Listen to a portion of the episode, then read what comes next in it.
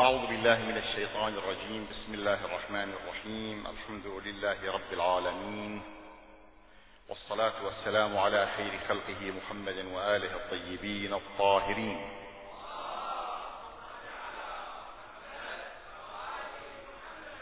أيها الحفل الكريم إخواني وأخواتي السلام عليكم ورحمة الله وبركاته. ونحن في هذه الليالي الخمس التي طلب فيها من هذا العبد الفقير إلى ربه الغني. أن يتحدث عن محور أساسي من محاور عقيدتنا الإسلامية. ذلك المحور الذي يتعلق بالإمام المهدي المنتظر الذي بشر به رسول الله صلى الله عليه وآله وسلم بأنه يملأ الله به الأرض قسطا وعدلا بعدما ملئت ظلما وجورا ونتيجة لبعض المحاولات التشكيكية وبعض الشبهات وأولئك الذين يتمسكون ببعض الشبهات ليتخذوا منها مزعما لزعزعة هذه العقيدة الأساسية في الإسلام.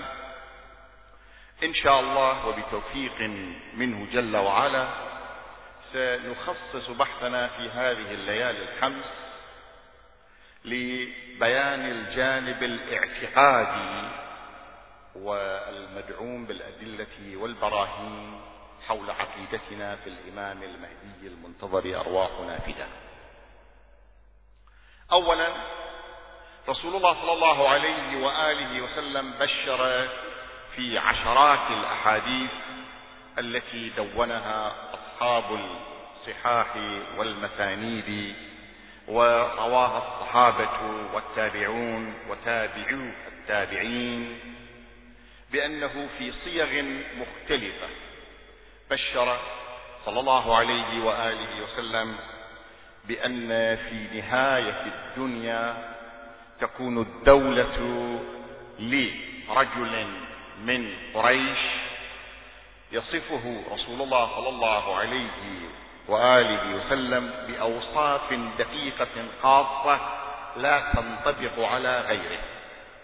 وقد عبر عن هذا الشخص الذي سيملأ الأرض قسطا وعدلا بالمهدي. ولا شك ولا ريب بأن المهدي لا بد أن يكون مهديا بكل معاني الكلمة حتى يكون هاديا لقوله جل وعلا أفمن يهدي إلى الحق أحق أن يتبع أم من لا يهدي إلا أن يهدى فما لكم كيف تحكمون؟ الهداية الربانية تتجلى اعمق صورها في هذا الإنسان المخلص الذي سنجد من خلال بحثنا في هذه الليالي الخمس إن شاء الله وبتوفيق منه جل وعلا أن هذه العقيدة ليست خاصة بالمسلمين فقط وإنما بشر بها الأنبياء السابقون على رسول الرحمة وخاتم الأنبياء والمرسلين محمد المصطفى صلى الله عليه وآله وسلم. ولكن سأبدأ من هذه الزاوية. فالترمذي وهو من أصحاب السنن والمسانيد يروي بإسناده عن أبي عبد الله قال قال رسول الله صلى الله عليه وآله وسلم لا تذهب الدنيا حتى يملك العرب رجل من أهل بيتي يواطئ اسمه اسمي. وهذا موجود في سنن الترمذي المجلد الثالث صفحة 343 أما ابن ماجه فيروي بسنده عن علي صلوات الله وسلامه عليه أن رسول الله صلى الله عليه وآله وسلم قال المهدي منا أهل البيت يصلحه الله في ليلة. سنن ابن ماجه المجلد الثاني صفحة 1367 فإذا المهدي في هذين الحديثين رجل من أهل بيت رسول الله وليس أي مهدي كان.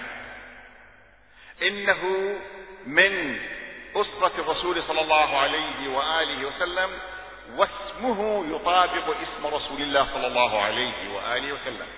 فهذه العلامة الأولى. أما في كنز العمال للمتقي الهندي فهو يروي بإسناده عن أبي سعيد الخدري عن رسول الله صلى الله عليه وآله وسلم أنه قال أبشروا بالمهدي رجل من قريش من عترتي لم يكتف رسول الله صلى الله عليه وآله وسلم بأن يقول من قريش وإنما أكد على أنه من عترته. وهذا في كنز العمال المجلد الرابع عشر صفحة 261 الحديث رقم 38653 ويروي عن ابن مسعود رضي الله عنه عن النبي صلى الله عليه وآله وسلم أنه قال يلي رجل ويلي هنا يعني يحكم من الولاية. يلي رجل من أهل بيتي يواطئ اسمه.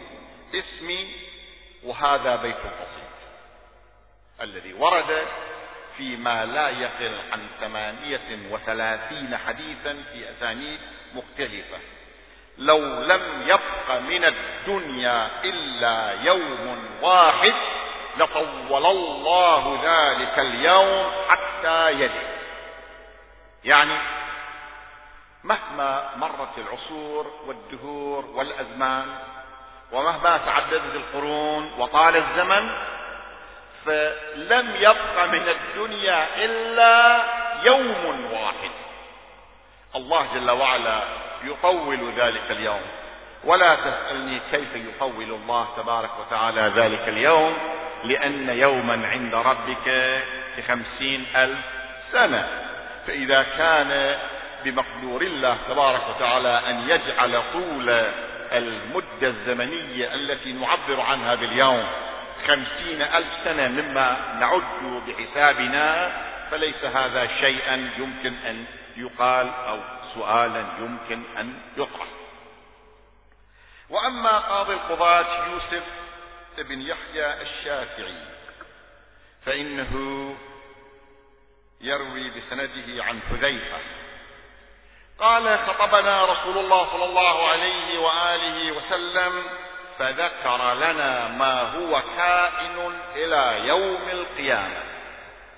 وهذا غريب جدا أن رسول الله صلى الله عليه وآله وسلم يجلس ويفتح شريط الأخبار والأنباء والحوادث التي تتلو عليه سنة بعد سنة وقرنا بعد قرن حتى إلى يوم القيامة وهذا الحديث لحذيفة.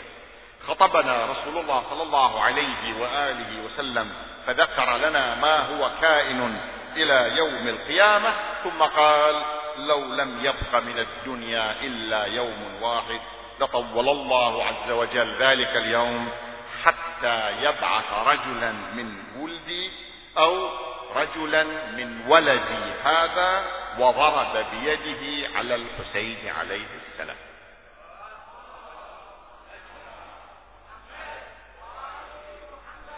هنا زاد الرسول ايضاحا بعد أن قال من عترتي من أهل بيتي من قريش من أولادي طبعا في أحاديث أخرى من صلب فاطمة من ولد فاطمة من عترتي من ولد فاطمة.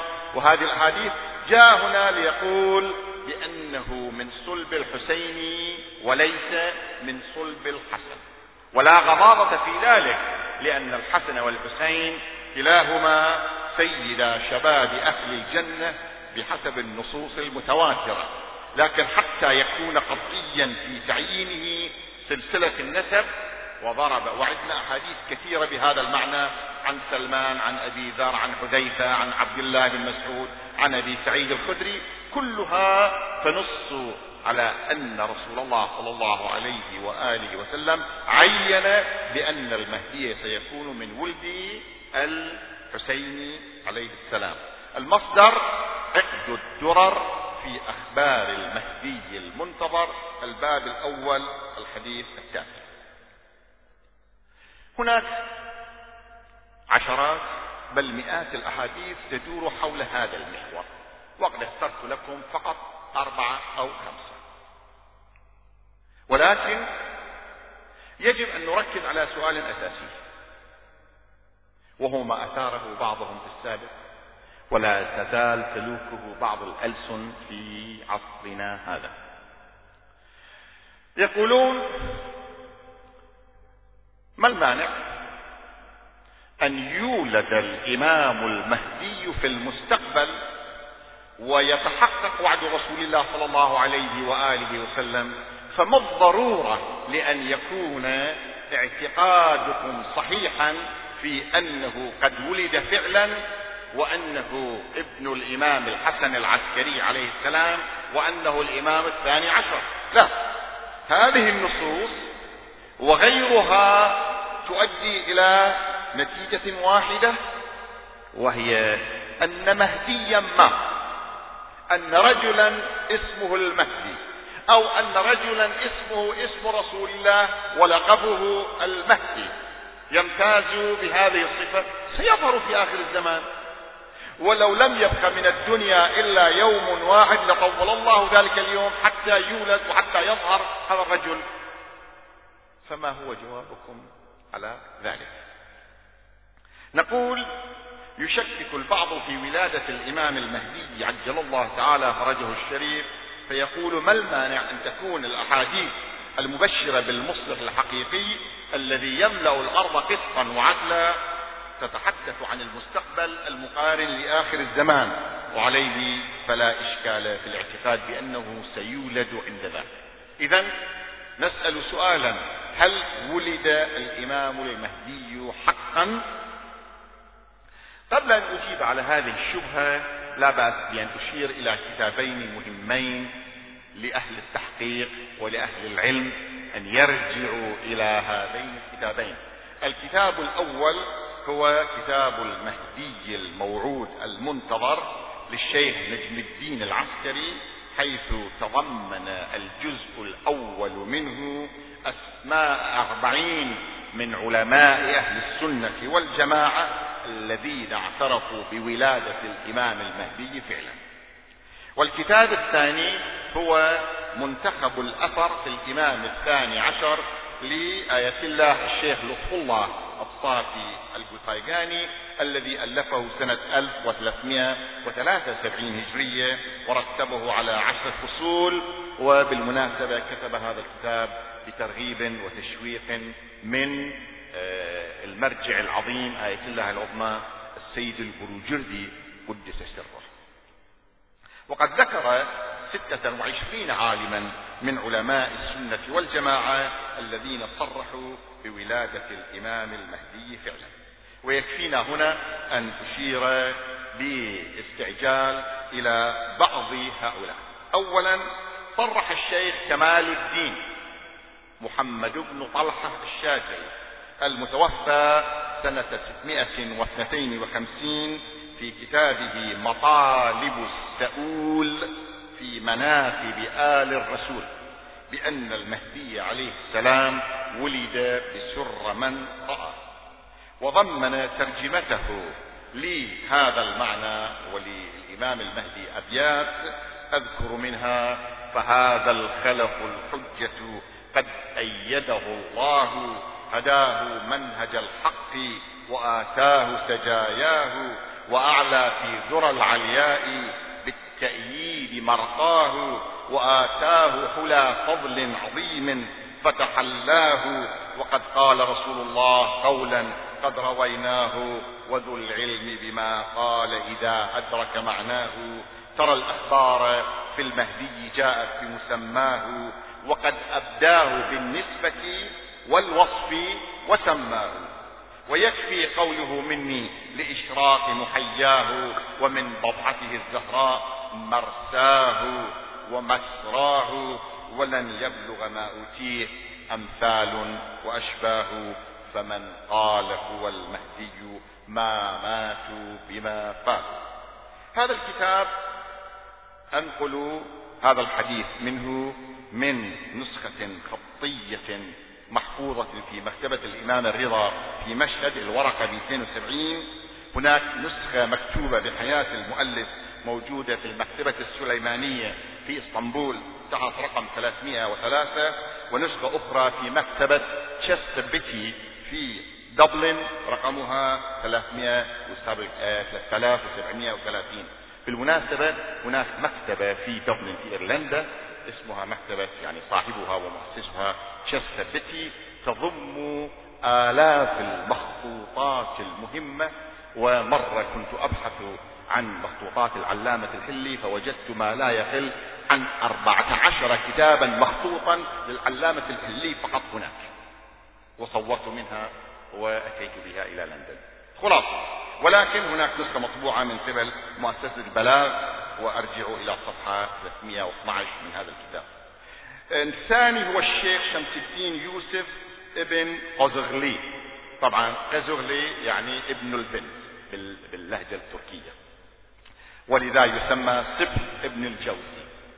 المتوفى سنة 654 حيث يشير إلى ولادة الإمام في تذكرة خواص الأمة صفحة 363 الشيخ محي الدين ابن عربي المتوفى سنة 638 يقول في الفتوحات المكية المجلد الثالث الباب 366 اعلموا أنه لا بد من خروج المهدي لكن لا يخرج حتى تمتلئ الأرض جورا وظلما فيملأها قسطا وعدلا ولو لم يكن من الدنيا إلا يوم واحد لطول الله تعالى ذلك اليوم حتى يلي ذلك الخليفة.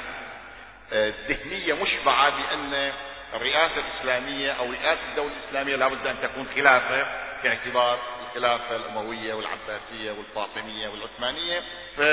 وطبعا هذه لا تختلط بنظرية حزب التحرير الذي يدعو إلى الحكم الإسلامي تحت لواء الخلافة. على كل الخليفة وهو من عصة رسول الله من ولد فاطمة جده الحسين بن علي بن أبي طالب ووالده الحسن العسكري. الشيخ علي بن محمد المالكي المعروف بن الصباغ أيضا يشير إلى هذا المعنى في الفصول المهمة. آه، في الحقيقة بالنسبة إلى الفصول المهمة هناك مسألة لطيفة جدا في كتابه الفصول المهمة آه، علي بن محمد المالكي الشهير بابن الصباغ كان من أعيان المذهب المالكي في عصره. يقول في مقدمة الكتاب لاحظوا هو عالم من علماء المالكية يكتب في كتابه هذا ويشير إلى أحاديث الإمام المهدي عجل الله تعالى فرجه الشريف يقول في مقدمة الكتاب أجبت في ذلك سؤال العزة من الأصحاب والخلة من الأخيار. بعد أن جعلت ذلك لي عند الله ذخيرة ورجاء في التكفير لما أسلفته من جريرة. والتكفير هنا بمعنى الكفارة وليس الحركات التكفيرية. واقترفته من صغيرة أو كبيرة. وذلك لما اشتمل عليه هذا الكتاب من ذكر مناقب أهل البيت الشهيرة ومآثرهم الأثيرة. وركزوا على هذه الجملة الأخيرة في المقدمة. ولرب ذي بصيرة قاصرة وعين من إدراك الحقائق حاسرة يتأمل ما ألفته ويعترض ما جمعته ولخصته فحمله طرفه المريض وقلبه المهيض إلى أن ينسبني إلى الترفض.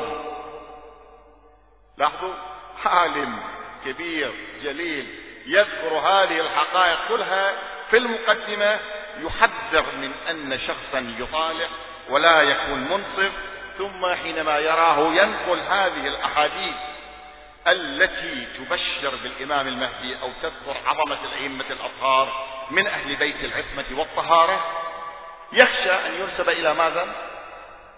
إلى ترفض على كل وعندنا كلام للقندوزي الحنفي وآخرين ثم تصريحات لأشخاص كان لهم شرف رؤية الإمام المهدي في صغره وإذا أطلت عليكم فعذري معي لأن هناك من يشكك ويقول ما المانع من أن يكون عنوان المهدي عنوانا عاما ويشكك في ولادته؟ فنحن نستقرئ الأدلة والنصوص والشواهد على أن هذه الشخصية المصلحة العظيمة التي على يدها يملأ الله الأرض قسطا وعدلا هذه الشخصية قد ولدت فعلا من أب عظيم كالإمام الحسن العسكري وأم كالسيدة نرجس سلام الله عليه آه، طبعا يمكن أن يظن أحد بأن هناك فاصل زمني كبير لأن هؤلاء الذين نقلنا عنهم يرجعون إلى القرن الخامس السادس السابع الهجري وبينهم وبين ولادة الإمام ما لا يقل عن 300 سنة 400 سنة فاصل فكيف دلتهم آه، علائمهم ونصوصهم على تحقق هذا الأمر؟ لذا أقول دون هذه التصريحات من أناس تشرفوا برؤية الإمام المهدي في صبا دونها. هذه التصريحات كل من الشيخ المفيد في الإرشاد وقد توفي سنة 413 هجرية. الشيخ الصدوق في كمال الدين وتمام النعمة وقد توفي سنة 381 الشيخ الطوسي في الغيبة وقد توفي سنة 460 ومن الواضح أن الشيخ الصدوق والشيخ المفيد كانا قريبين من عصر الإمام ولا واسطة كبيرة بينهم وبين الأشخاص الذين حصل لهم العلم الحسي. لا الدليل العقلي لأن بعض من يناقش يقول هذه استنتاجات عقلية ونحن نبحث عن دليل حسي. لا نقول هؤلاء الذين حصل لهم العلم الحسي لا الدليل العقلي بولادة الإمام. آه، أنا أذكر 25 اسم هنا حسب الحروف الأبجدية بسرعة وأترك ذلك المصادر التي سأوزعها عليكم في نهاية الحلقة في الليلة الخامسة إن شاء الله. تستطيعون الرجوع إليها بأنفسكم إن شاء الله. إبراهيم بن إدريس إبراهيم ابن محمد بن أحمد الأنصاري إبراهيم ابن محمد التبريزي مع تسعة وثلاثين نفرا إبراهيم ابن محمد بن فارس النيسابوري إبراهيم ابن محمد بن الفرج إبراهيم ابن مهديار أبو الأديان خادم الإمام العسكري أبو ثابت من أهل مرو أبو جعفر الأحول الهمداني أبو جعفر الرفاء من أهل الري أبو الحسن الدينوري أبو رجاء المصري أبو عبد الله الكندي البغدادي أبو غانم الخادم أحمد بن إسحاق ابن سعد الأشعري أحمد بن عبد الله الهاشمي السيدة حكيمة بنت الإمام الجواد عمة الإمام العسكري رشيق الذي ذهب ليكبس دار الإمام بأمر المعتضد العباسي عثمان بن سعيد السفير الأول محمد بن عثمان السفير الثاني الحسين بن روح السفير الثالث علي بن آه الحسين ابن بابويه أمي والد الصدوق علي بن محمد السمري السفير الرابع القاسم ابن موسى من أهل الريب ومحمد بن إبراهيم بن مهزيار الأهوازي. بصدد التحقيق التاريخي فإن إخبار كل من السيدة حكيمة بنت الإمام الجواد وأبي الأديان خادم الإمام العسكري وأحمد بن إسحاق بن سعد الأشعري وأبي غانم الخادم كفاية في الاعتماد على ما نقلوه. وإذا عرفنا إلى ذلك مشاهدات السفراء الأربعة في زمن الغيبة الصغرى تم المطلوب. هنا في المقطع الثاني أنتقل إلى ثلاث حوارات جرت مع آبائه الكرام حول الإمام المهدي صلوات الله وسلامه عليه ودوره الذي سيقوم ومهمته التي سيقوم بإنجازها الحوار الأول تم بين عبد العظيم الحسني والإمام محمد بن علي الجواد. طبعا تعرفون الذاهبون إلى إيران للزيارة يذهبون إلى الري لزيارة السيد عبد العظيم الحسني السيد عبد العظيم الحسني من أولاد الإمام الحسن الصبت يقول قلت لمحمد بن علي بن موسى عليهم السلام الإمام الجواد. إني لأرجو أن تكون القائم من أهل بيت محمد صلوات الله عليه وآله. الذي يملأ الأرض قسطا وعدلا كما ملئت ظلما وجورا. فقال يا أبا القاسم ما منا إلا قائم بأمر الله عز وجل وهاد إلى دينه ولكن القائم الذي يطهر به الأرض من أهل الكفر والجحود ويملأها قسطا وعدلا هو الذي يخفى. وركزوا على كلمة يخفى. هو الذي يخفى على الناس ولادته ويغيب عنهم شخصه ويحرم عليهم تسميته وهو سمي رسول الله وكنيه يعني الكنية نفسها. وهو الذي تطوى له الأرض ويذل له أو يذل له كل صعب.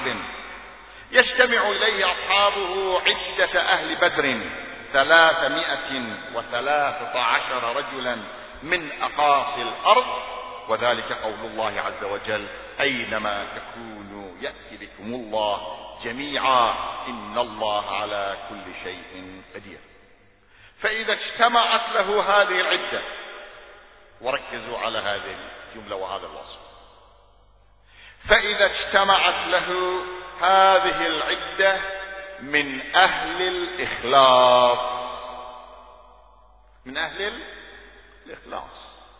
لا يكفي الاعتقاد لا يكفي الإذعان لا يكفي الإيمان وإنما لا بد أن يكون الإخلاص في قلب كل موال للإمام المهدي حتى تتهيأ هذه الأرضية بأمر الله تبارك وتعالى.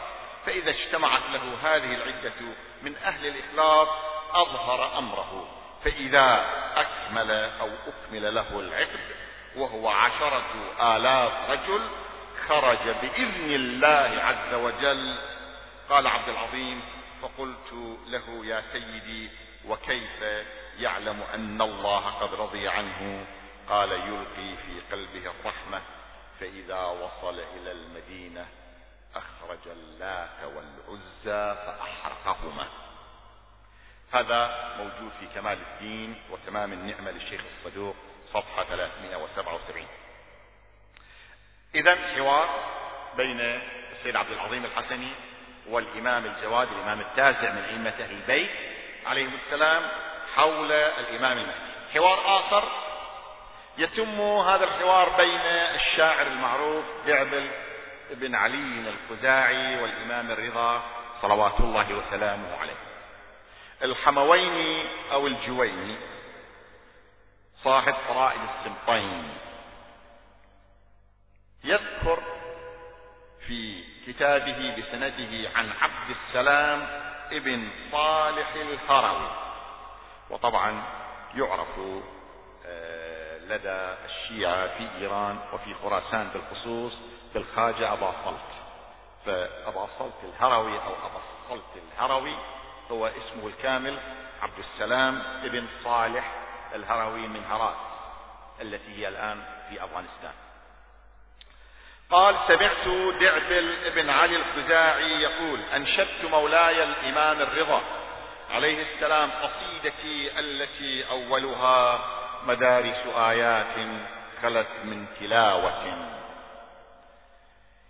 فلما انتهيت إلى قولي خروج إمام لا محالة واقع يقوم على اسم الله والبركات يميز فينا كل حق وباطل ويجزي على النعماء والنقمات. بكى الرضا عليه السلام بكاء شديدا ثم رفع رأسه إليه فقال يا خزاعي نطق روح القدس على لسانك أحيانا يتكلم الشخص بكلام نعرف أن هذا الكلام ليس له. أخذه من مكان آخر. مصدر أعمق وأدق يملي عليه ويفيض عليه. بالمناسبة مرة من المرات جاء أحد إخواننا وأصدقائنا بمقال كتبه. ورأيت المقال جميل جدا. في تصوري وكنت أرجو أن أكون خاطئا مخطئا. في تصوري هذا المقال أعلى من مستوى هذا الكاتب. فأردت أن أجربه فقلت له من أين نقلت هذا المقال؟ فأسقط ما في يدي. وبعدين اكتشفت بأنه المقال نقله بحذافيره. قلت له في المستقبل إذا أردت أن تلقي مقالا فعلى الأقل اجري عليه بعض التعديلات وبعض الاقتباسات حتى لا يبين أنه يعني الشخص يشوف بيده الموضوع مو لك على كل هذا المثال إنما ذكرته الإمام الرضا ماذا شاهد؟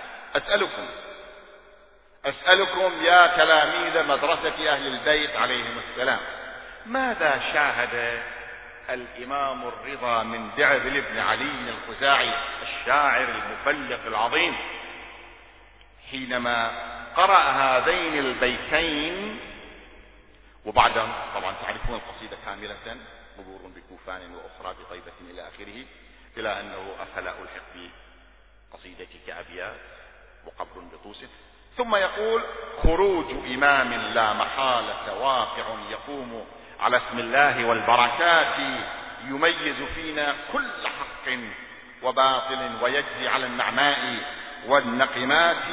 بكى الرضا عليه السلام بكاء شديدا ثم رفع رأسه إلي فقال يا خزاعي نطق روح القدس على لسانك بهذين البيتين. فهل تدري من هذا الإمام؟ ومتى يقوم؟ قلت لا يا مولاي إلا أني سمعت بخروج إمام منكم يطهر الأرض من الفساد ويملأها عدلا. عنده فكرة. لكن كيف هي بالضبط؟ لأنه لم يحن وعدها موعدها بعد. فقال يا دعبل الإمام بعدي محمد ابني وبعد محمد ابنه علي وبعد علي ابنه الحسن وبعد الحسن ابنه الحجة القائم المنتظر. في غيبته المطاع في ظهوره ولو لم يبق من الدنيا إلا يوم واحد لطول الله ذلك اليوم حتى يخرج فيملأها عدلا كما ملئت جوره هذا حوار ثاني. بين جابر والإمام الرضا. الحوار السابق كان بين عبد العظيم الحسني والإمام الجواد. أما الحوار الثالث الذي اخترته اخترته لكم فلا يخلو من مشاكلة للمآسي التي نعيشها ونئن منها في العراق وفي غير العراق. تم هذا الحوار بين شيخ كبير والإمام الصادق عليه السلام. بدأ في الإمام التاسع ثم الثامن ثم السادس. الخزاز القمي يروي بسنده عن مسلم عن موسى بن مسلم عن مسعدة قال كنت عند الصادق عليه السلام إذ أتاه شيخ كبير قد انحنى متكئا على عصاه فسلم فرد الإمام الصادق الجواب ثم قال يا ابن رسول الله ناولني يدك أقبلها. فأعطاه يده فقبلها. بالمناسبة الإمام الصادق في مناسبة من المناسبات لقيه أبو جعفر المنصور الدوانيقي وهو الخليفة العباسي الذي تعرفون عنه ما تعرفون. فرأى في يد الإمام عصا رسول الله. العصا الخاصة برسول الله صلى الله عليه وآله وسلم. قال يا أبا عبد الله أعطني هذه العصا حتى أقبلها. فمد له الإمام الصادق يده. قال قبل هذه اليد فإن فيها دم رسول الله ولحمه وجلده وأعصابه. لماذا تهتم بالعصا ولا تهتم بتراث حي نشط ينبض بالحياة. طبعا هذا التعبير من عندي. لاحظون على كل فيعني الإمام لما مد يده ليقبلها لا للشعور بالكبرياء والنخوة وإنما لإحساس الإنسان المؤمن الموالي أنه حينما يقبل يد الإمام الصادق فإنه يقبل يد رسول الله صلى الله عليه وآله وسلم. في الحديث لا تقبل يد إلا يد رسول الله أو يد أريد بها يد رسول الله. إذا ابن رسول الله ناولني يدك أقبلها فأعطاه يده فقبلها ثم بكى. فقال أبو عبد الله ما يبكيك يا شيخ؟ قال جعلت فداك أقمت على قائمكم منذ مئة سنة. أقول هذا الشهر وهذه السنة وقد كبر سني ودق عظمي واقترب أجلي ولا أرى ما أحب. أراكم مقتلين مشردين وأرى عدوكم يطيرون بالأجنحة. أليس هذا وضعنا اليوم؟ أليست المآسي التي نعيشها في عراقنا الحبيب وفي غير العراق تطبيق لهذه المأساة وأنت تعكس العدسة والكاميرا أنقل صورة في زمن الإمام الصادق وهذا الشيخ وحديثه وأنقل هذه التصاوير التي تنقلها لنا الفضائيات ونسمع بها كل يوم حيث يذبح الآلاف من أتباع علي وفاطمة والحسن والحسين بلا ذنب. إلا أنهم قالوا ربنا الله. إلا أنهم قالوا نحن نحب الحسين. إلا أنهم قالوا أشربت قلوبنا ودماؤنا وعروقنا بحب علي صلوات الله وسلامه عليه الذي قال فيه رسول الله صلى الله عليه وآله وسلم علي حبه إيمان وبغضه كفر ونفاق. ليس لهم ذنب إلا ذلك. أرجع إلى الحوار.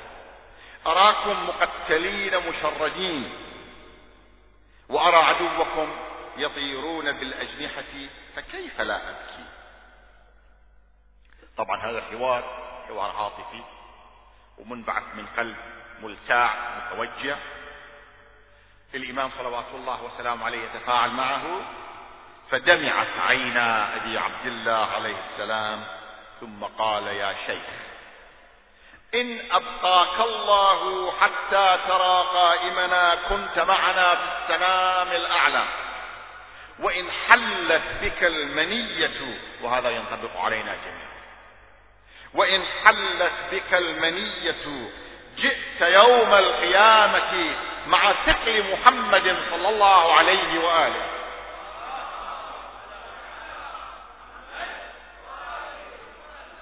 وإن حلت بك المنية جئت يوم القيامة مع ثقل محمد صلى الله عليه وآله ونحن ثقله. فقد قال صلى الله عليه وآله وسلم إني مخلف فيكم الثقلين فتمسكوا بهما لن تضلوا كتاب الله وعترتي أهل بيتي.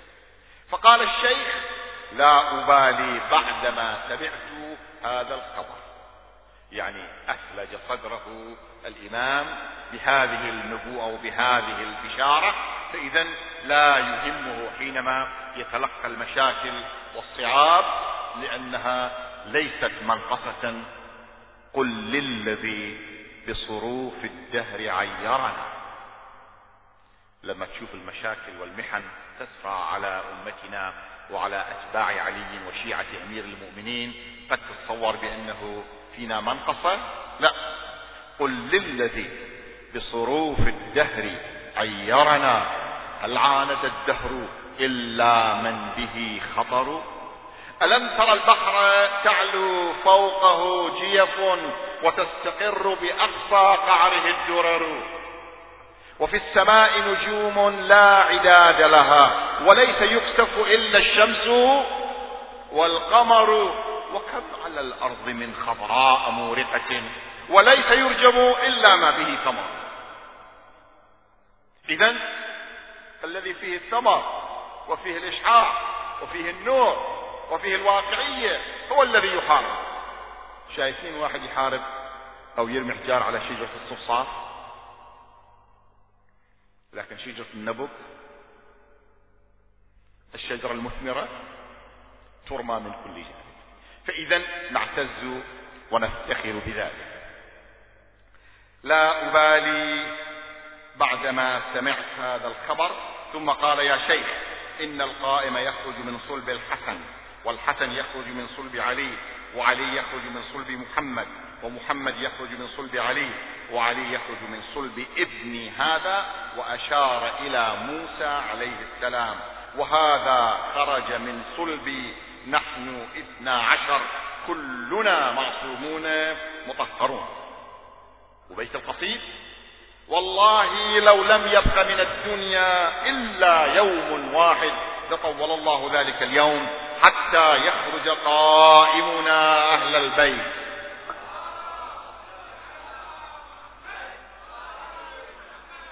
وهذا تطبيق آخر وإشارة إلى وضعنا الحالي.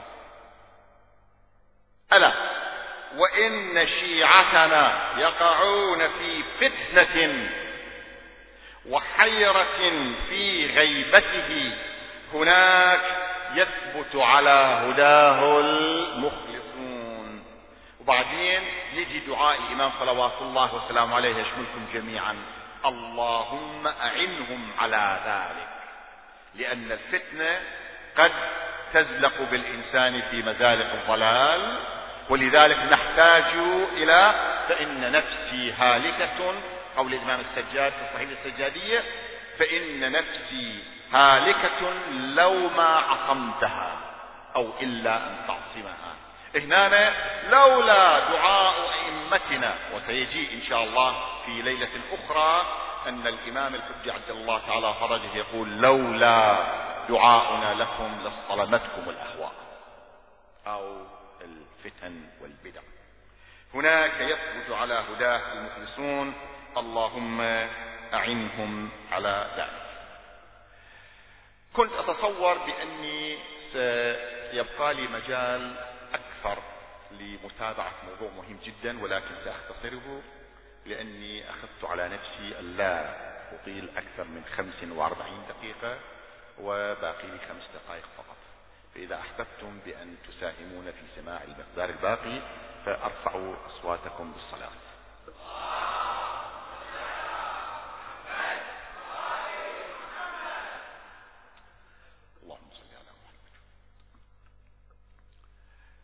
في 21 مايو 1976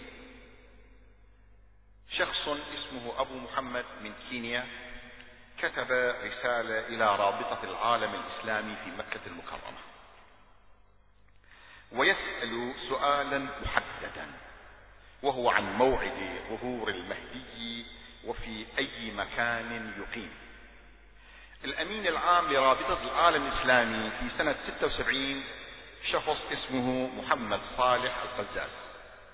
يكتب الجواب له وفي الجواب يقول جوابا بعد التحية جوابا عما يسأل عنه المسلم الكيني في شأن المهدي المنتظر عن موعد ظهوره وعن المكان الذي يظهر منه وعما يطمئنه عن المهدي. نقول هو محمد بن عبد الله العلوي الفاطمي المهدي الموعود المنتظر موعد خروجه في آخر الزمان وهو من علامات الساعة الكبرى. يخرج من المغرب ويبايع له في الحجاز في مكة المكرمة بين الركن والمقام بين باب الكعبة المشرفة والحجر الأسود عند الملتزم ويظهر عند فساد الزمان وانتشار الكفر وظلم الناس. يملأ الأرض قسطا وعدلا كما ملئت جورا وظلما يحكم العالم كله وتخضع له الرقاب بالإقناع تارة والحرب أخرى. فإذا هذه الفكرة أن الإمام صلوات الله وسلامه عليه يستعمل السيف فقط الجواب هنا بالإقناع تارة والحرب أخرى.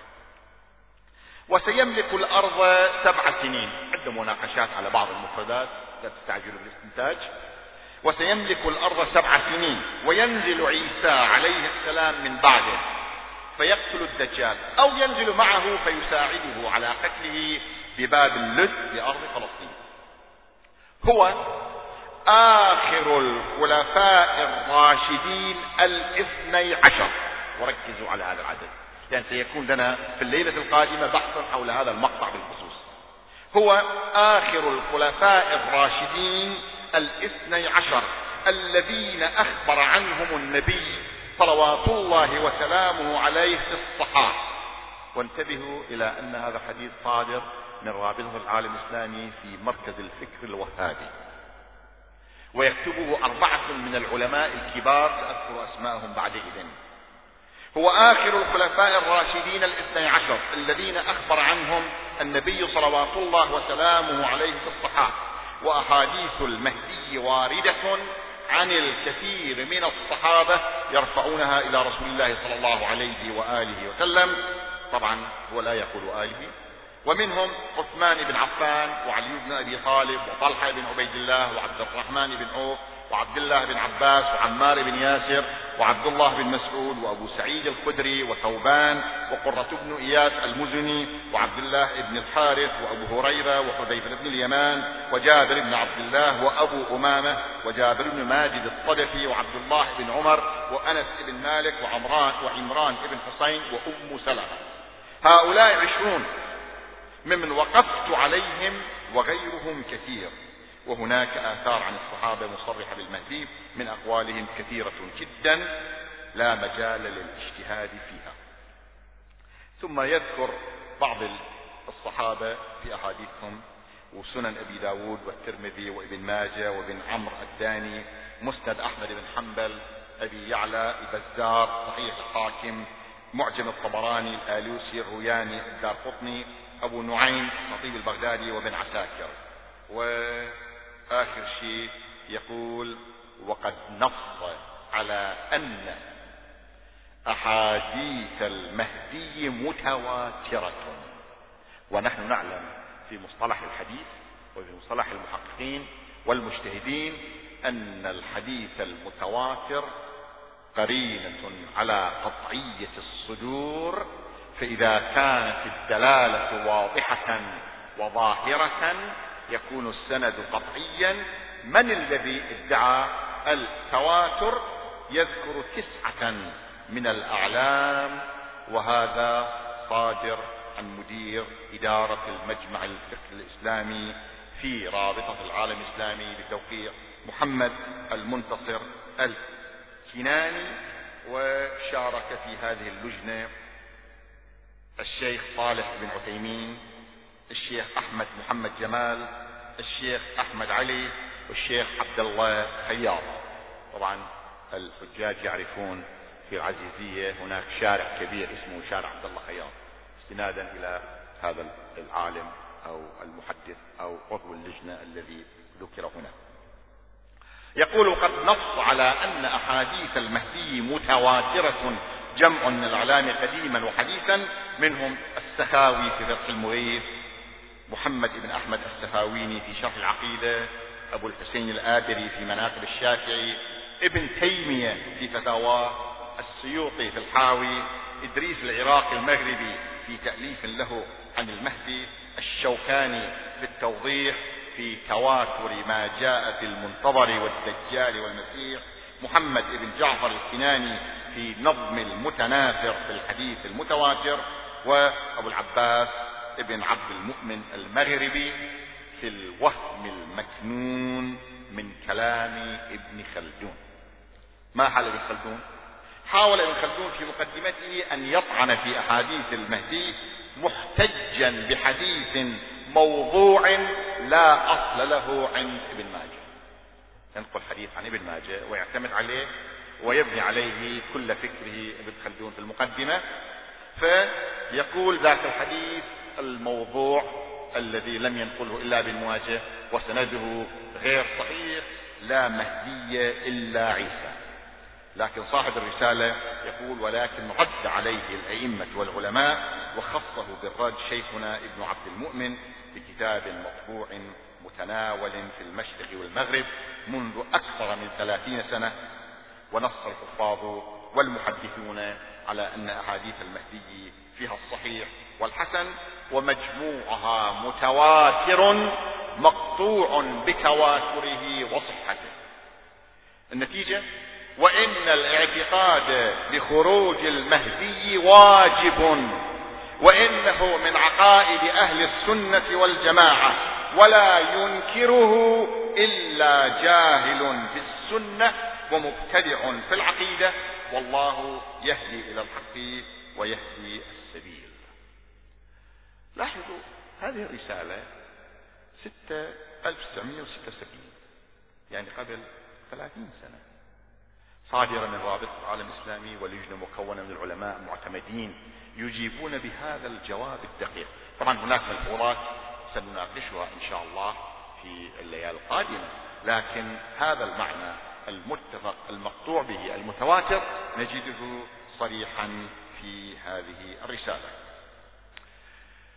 هناك محطات سنقف عندها. منها آية الاستخلاف.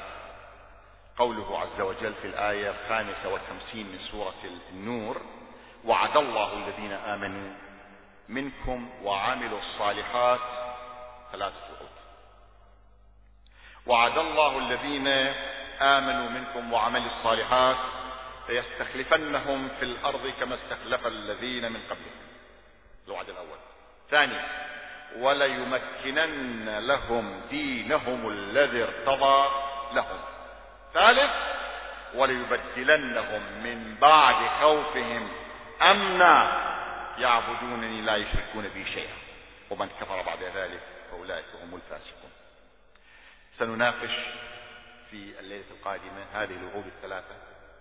ونحاول بروح نزيهة موضوعية نجد هل أن عصرنا هذا هو العصر الذي يأمن فيه يأمن فيه المؤمنون أو أنهم كانوا ولا يزالون يتتبعهم الفراعنة والجبابرة تحت كل حجر ومدر وأن الخوف لا يزول إلا كما جاء الوعد الصريح بذلك. وهذا الخوف لا يتبدل إلى أمن إلا حينما يقف ذلك العملاق بهامته العظيمة. يستند إلى الكعبة الشريفة ويقول أنا بقية الله أنا الصمصام المنتقم وهناك ينزل الوعد الإلهي وقل جاء الحق وزهق الباطل إن الباطل كان زهوقا. اللهم أرنا الطلعة الرشيدة والغرة الحميدة وأدخل نواظرنا بنظرة إليه واجعلنا من المستشهدين بين يديه. اللهم عجل في فرج مولانا صاحب الزمان وأدخل نواظرنا بالنظر إليه وأن نكون في ركابه ومحبيه. والممتثلين لأوامره. اللهم وفقنا لمراضيك واجعلنا ممن يتبع سنتك وسنة رسولك. اللهم صل على محمد وآل محمد وعجل فرجهم. والسلام عليكم ورحمة الله وبركاته.